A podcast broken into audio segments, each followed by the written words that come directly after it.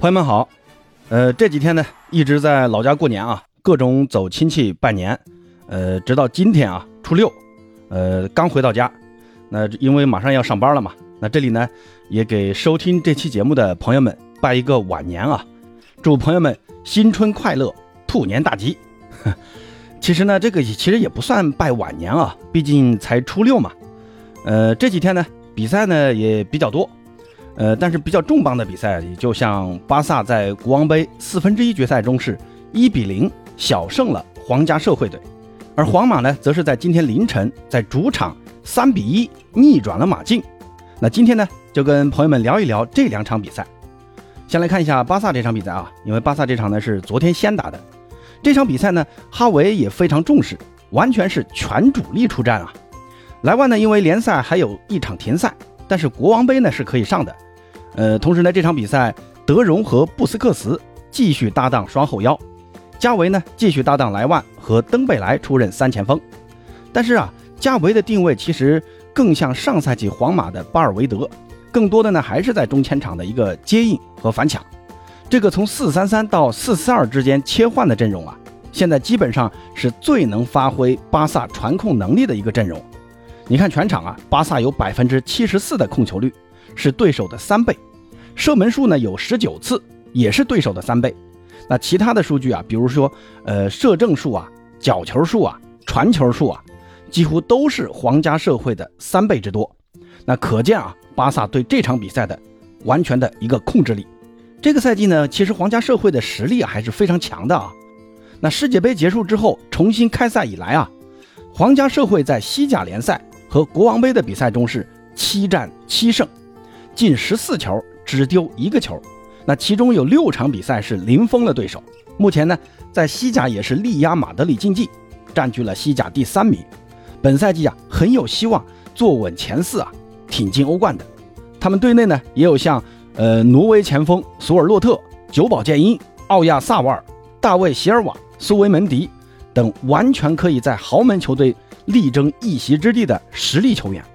但即便如此呢，面对巴萨，皇家社会可以说是完全的被巴萨给压制了，不管是数据上还是场面上。你看开场啊，仅仅3分钟，布斯克茨就在禁区弧顶处连续2次精彩的拉球摆脱后给巴尔德送上传球，巴尔德呢接球后先是横趟一下，随后呢起右脚打门，虽然这个球是打高了，但这也算是巴萨开启全场比赛的进攻号角。那直到第10分钟啊，巴萨开始打开局面，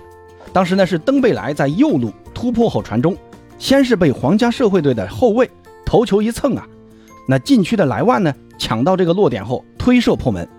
但是因为当时德容在门线前呢是处于越位的位置，有干扰门将的嫌疑，所以呢最后被裁判判罚进球无效。莱万这场比赛其实获得的机会也并不算特别的多啊，那这次机会也算是最有威胁的一次，很可惜啊德容越位了，把莱万的这粒进球给吹掉了。那当然呢德容呢其实后面的比赛啊是有机会能挽回这个过失的。那第14分钟，佩德里呢在禁区连续多次用油炸丸子的方式啊摆脱的防守球员，然后呢分球给到德容，德容呢当时想用脚后跟来一个巧射，当时这个打门也打正了，但就是因为力量不够被门将给没收了。如果这个球进了啊，绝对是今年的普斯卡什奖的候选进球。其实从这几次进攻看得出来啊，现在巴萨的进攻套路啊已经是越来越丰富了。巴尔德的打门呢是来自于布斯克茨在禁区前中央的2侧分球，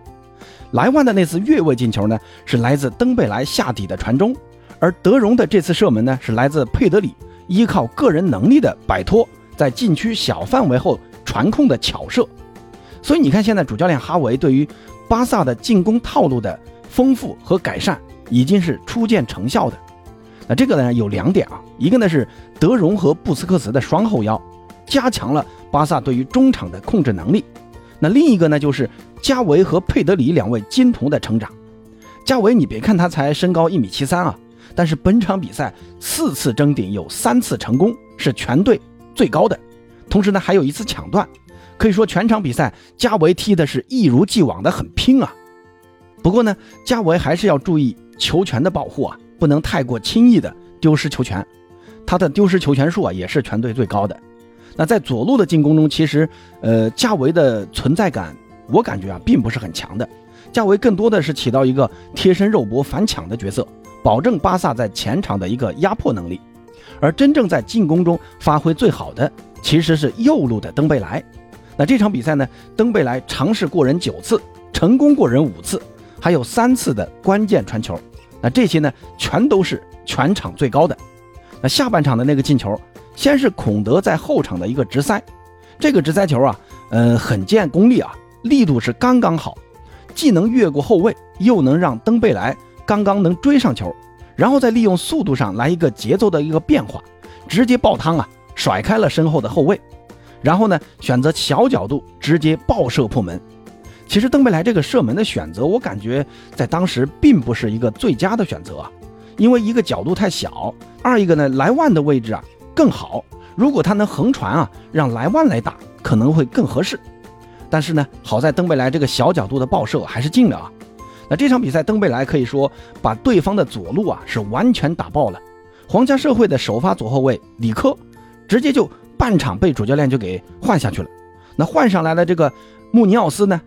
更年轻，才25岁啊，因为上半场啊里科的速度完全跟不上登贝莱，但是下半场呢更年轻的穆尼奥斯同样是被登贝莱给完爆了。那登贝莱现在这个过人的能力啊是越来越强了，在西甲的这群后卫里面可以说没有人能防得住他。那同时呢现在登贝莱这个射门的能力啊这提高的也很明显，下半场第75分钟那次右路内切啊连过2人之后的这个打门，其实呢射的也非常到位，角度也是有了，也射正了，就是力度稍小，可能跟下半场连续过人后啊体能稍微受点影响有关，打门的时候就明显感觉这个腿部摆动幅度比较小，没有力量。其实呢这场比赛除了登贝莱，德容和布斯克茨这对双后腰的发挥啊也很关键。那刚才就说了啊，他们两个同时出场，那巴萨对于中场的控制力是加强了很多。德容本场比赛呢传球有83次，传球成功率 94%， 还有3次抢断和1次拦截。而布斯克茨呢更是传球110次，传球成功率同样是 94%， 还有8次的成功长传，5次抢断，2次拦截和1次解围。他们两个的传球啊占了巴萨全队的传球数的1/3之多。其实呢在西超杯决赛的时候，他俩的双后腰搭档已经显出了威力了。我想啊这个配置啊也是本赛季在之后的比赛中在对阵强队时的哈维的一个标配，尤其是跟曼联的欧联杯的2回合比赛啊。那同时呢现在巴萨的这条防线啊也是状态正佳啊，孔德呢和阿劳霍可以轮换打这个右后卫和右中卫，克里斯滕森和巴尔德呢也基本站稳了另外2个后卫的主力位置，他们也让特尔施特根啊连续3场比赛是零封的对手。本赛季啊巴萨在联赛总共就只丢了6个球，是5大联赛中丢球数最少的球队。同时呢特尔施特根呢已经是在联赛中13次零封对手，可以说这条防线也是巴萨本赛季争冠的最大的倚仗。不过接下来呢巴萨还需要把左边路的这个进攻套路开发出来啊。你看法蒂在西超杯的发挥还真的是让人小小的期待了一下，但是呢很快啊最近2场比赛的法蒂的这个发挥啊似乎又有点低迷。而费兰呢下一场联赛可以出场，莱万因为还要再停1场，估计啊哈维会给费兰一些出场时间，首发都有可能啊。那另外呢拉菲尼亚啊最近的发挥有一点点的，我感觉有一点点不太好啊，也需要哈维再想想办法，看怎么样能最大程度的激活拉菲尼亚。那下一场对阵赫罗纳，大家可以期待一下巴萨的锋线调整。那说完巴萨啊，接下来看一看马德里德比，皇马对阵马竞。那这场比赛呢又是一场非常典型的皇马比赛，马竞先进球并长时间保持领先，然后呢皇马在下半场80分钟左右扳平了，最后呢加时赛本泽马和维尼修斯各进1球，最后呢皇马3-1逆转了马竞，挺进国王杯的半决赛。似乎这逆转呢就印在了这个皇马的基因里面一样。那我们来看一看皇马做了哪些，为什么能逆转呢？我认为最主要还是这个433和442阵型切换的一个回归啊。之前在说巴萨那场比赛的时候就说过啊，巴尔维德这个点很关键，在有一个强势侧那另一侧又很弱的情况下，在弱势侧，上一个跑动积极、拼抢凶狠，同时具备异地出球能力的球员，对于维持中场优势，同时呢，在进攻时保持一定团队能力是有很大帮助的。皇马这场再次祭出巴尔韦德打右边锋，但是活动范围呢，更多的还是在中场附近。这个在巴萨呢，就是加维在左路的一个模板啊。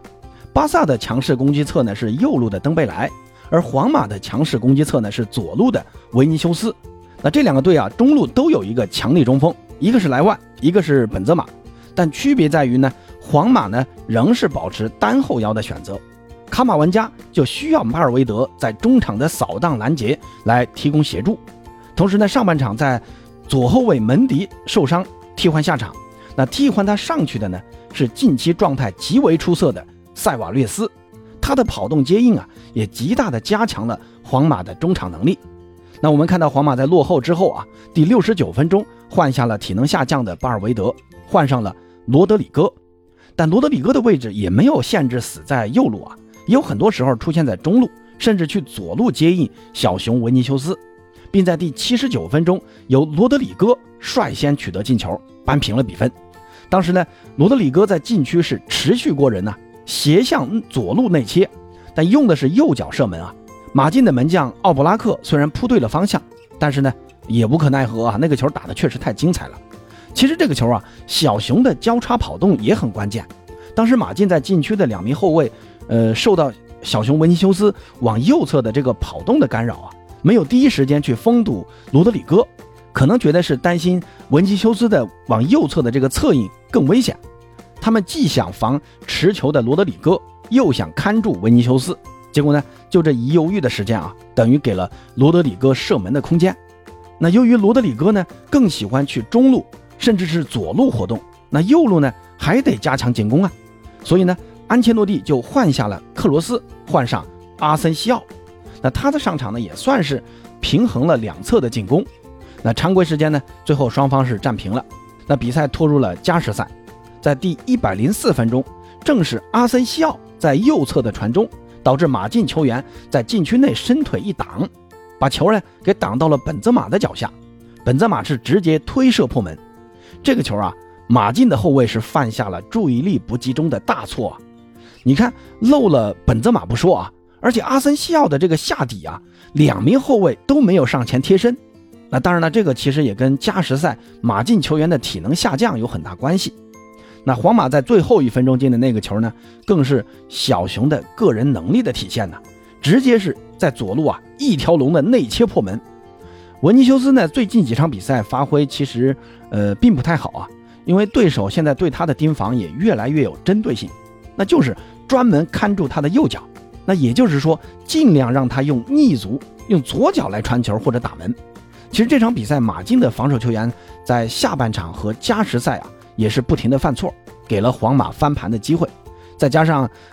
萨维奇的那张红牌啊，马竞也少打了一人，最后呢输的其实一点也不冤啊。那接下来呢就看半决赛的抽签了，会不会再次出现国家德比？不过我感觉啊，皇马巴萨呢还是在国王杯的决赛圈再见比较好，那样啊才更精彩，大家觉得呢？那好了，关于这两场比赛啊就说这么多吧，反正比赛我也没怎么看啊，说的有不对的地方啊也请大家在评论区多多指教，咱们下期再见。